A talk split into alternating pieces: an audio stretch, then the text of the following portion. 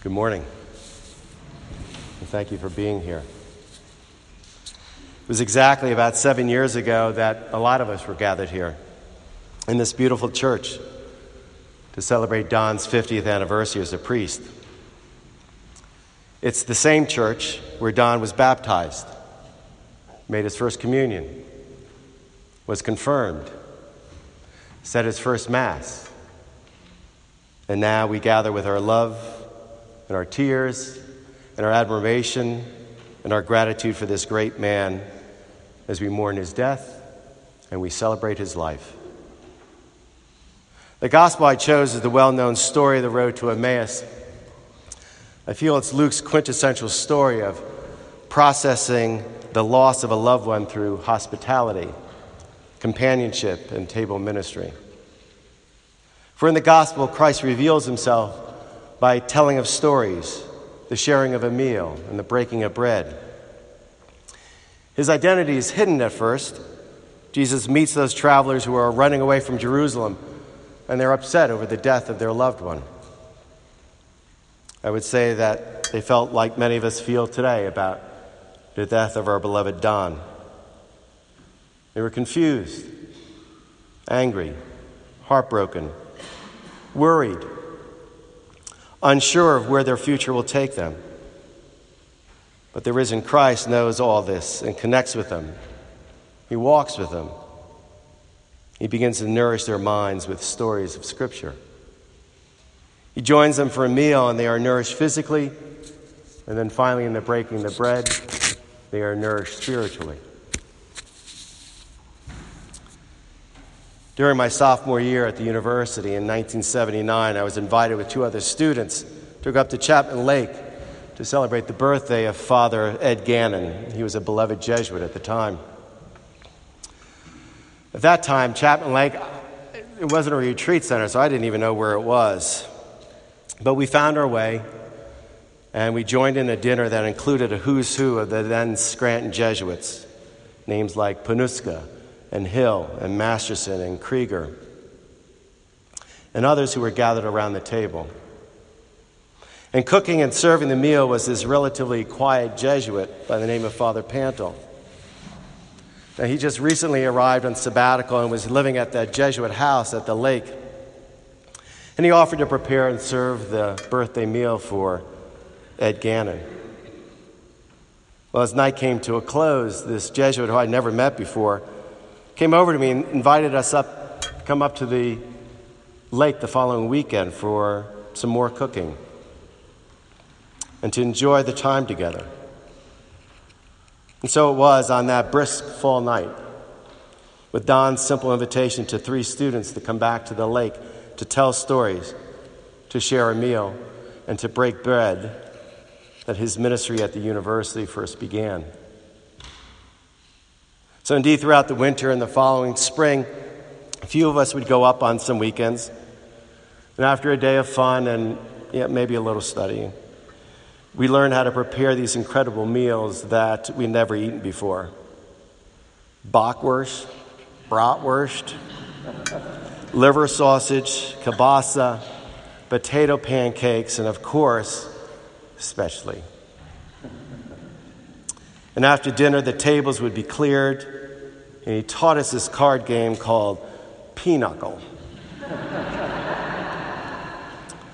now, all I knew at that time were two things. It consisted of a deck of only 48 cards that don't go in a logical order. And Pantle played this game a long time, and he was really, really, really good at it. But then, after a few hours of cards, the tables would be cleared again. And out would come the candles, and the bread, and the wine, and he would say Mass. And without us students knowing what was happening, Don was simply following the model given to us by Christ on the road to Emmaus. He fed our bodies, our minds, our hearts, and our souls. It was the following year that the university hired him as a full time professor and counselor and he was given the task to make Chapman Lake indeed a retreat house, and, and that he did. For 15 years later, he would cut the ribbon on a new retreat center. A few years after coming onto campus, the university gave him the Fayette House to establish as the first Spanish house, where for some 25 years, using that kitchen table, he was able to minister to so many students who came through the university. And using his modus operandi of ministry, which never really changed, it was food, cards, and Eucharist. And while some of his peers may have dismissed him as a simple country priest who gave out candy and cooked meals and played cards, his ministry was actually quite brilliant. And this is how it flowed. First, the food. See, Don didn't just serve any food, it was the food of his family, it was the food of his heritage, it was the food of many cultures. And while he was cooking and serving, he was telling you stories about the family recipe and sharing stories about the family and sitting behind the, what sat behind the meal and reminiscing and breaking open mutual stories that took place and conversation would ensue. In his home and the fridge, they were always open and stocked and available to whoever needed it.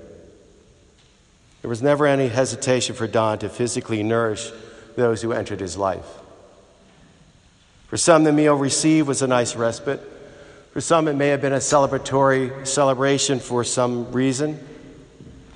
And for some grads, it was food for them to eat when their own fridge and wallets were completely bare. After the meal came the cards. For we ever know wherever Pantle was, a deck of pinochle cards were nearby. And for those of you who play, there's no wonder why Don has such a large smile in the picture that we used on social media these past couple weeks. Because if you knew what was sitting in front of that picture, you guessed it was a run in 100 aces. It's the only way you were going to get him to smile like that for a picture. When Don hit the campus in 1980, it took only a year before many of the tables in the cafeteria had pinochle games being played morning, noon, and night.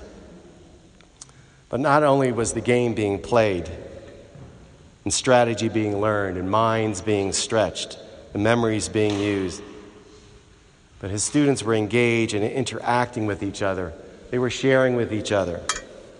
They were indeed feeding each other. Just like the first night I ever stayed up at Chapman Lake some 38 years ago. After you've had your fill of incredible food, wrapped with personal stories and dialogue, after you've sat holding on to a series of bad hands and witnessing Pantle taking another trick, another hand, and another game, snapping his hand on that table. The real reason you've gathered comes to fruition when the tables were set for Mass. It was at that time all present gathered around. And we prayed and we were present and we witnessed this incredible gift that we so often take for granted. When bread is broken, and wine is poured, and they become the body and blood of Christ. Where the table that served as food the table where cards were laid was the same table which we prayed and we nourished our souls around. You know, it was at the Last Supper where Christ said to his disciples, Do this and remember me, which is what Don did for 57 years as a priest. He gathered every one of us here at some point in our lives, most often when we needed it the most. He made us feel like family. He shared his stories, shared his food, shared his counsel, shared his life. Most of all, he shared his love of the risen Christ. He gathered us to his table to laugh and to cry, to confess, to sing, to dance, to eat, to play, and to pray. But why? You know, preparing my thoughts for today, I asked myself, why? I mean, Don could have spent his years teaching, traveling, saying Mass here at the local church. But why the tireless effort to be connected to all of us and so many more students and family and friends? Some could say it was his calling or it was his passion, and those answers wouldn't be wrong. But I dug through all my notes of all the retreats that I had with him and articles that he would clip and he'd send to me. And a common thread engaged and emerged when I read through it all, which seems to be the deep motivation for how and why Don led his life. For what appears time and time in his writings is this Since God is present in all of us, the best way to know God is through others. For Christ meets you where you are through others, which leads to transformation for you and for the one that you're with. It's brilliant. It's Jesuit. See what Don was doing all the time? Not only was he opening our eyes to our God, but he was experiencing God through every encounter he had with us. Being filled with compassion and engaging with us in our lives, he was living and praying and encountering God. For just as Christ entered into the chaos of those traveling on the road to Emmaus, Don entered into the chaos of each of our lives. Whether we are sister, niece, nephew, cousin, uncle, rector, president, acting president, student, faculty, alumni, or friend. And he walked with all of us. He prayed with us. He kicked us in the ass when we needed it. But most importantly, he taught us how to love. One of the best alumni quotes I saw on social media, and there were a lot of them this past week, said this Of the many gifts he gave me, maybe the best is that he taught me that it was okay to tell my friends that I love them and to give them a hug. See, for Don, it was always about the hug. It was always about the love the love for God and the love for all of us. And he showed us that through food, cards, and Eucharist, that he was indeed forming men and women for others. Men and women who would love not only for themselves, but for God. But in Don's final years, he experienced firsthand the scripture passage from John 21 18, when Jesus tells Peter, Amen, I say to you, when you were younger, you used to dress yourself and go where you wanted. But when you grow old, you will stretch out your hands, and someone else will dress you and lead you where you do not want to go. So, for after 25 years of running the Spanish house, his rector at the time moved Don to the Jesuit residence on campus so his health could be better monitored. Don was devastated. He didn't want to leave the connection he had with the students. He didn't want to walk away from that kitchen table. But after the move, it only took a short time for him to realize that there was a reason and a need for him to be with his fellow Jesuits and to minister to and to care for them, which allowed him to find God in a place that he never wanted to go. Then, a few years later, the Jesuits decided Don would be best served by moving him to a retirement home in Maryland. There was no way Don wanted to leave his home and family in Scranton. But again, after a short time, he saw a new way to love. He was soon on the phone telling me, he says, Jim, this is great. I'm helping the old priest. I'm like, Don, you are an old priest. Nonetheless, he pushed the wheelchairs, he prayed with his fellow retirees, was getting a car ride from the president of Loyola High School so he could spend time with the students there, allowing him to see God in the faces of old and young alike. In his final years, he was reminded more times than he wanted that all of us are often to, taken to places we rather not go to. But we need to have the faith to let go so that our eyes are open on how to see God through others.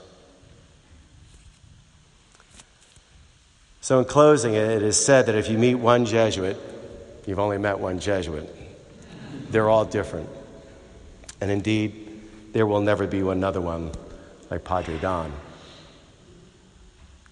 So we gather this morning filled with love and gratitude in our hearts and our souls for Don's life, his wisdom, and his grace.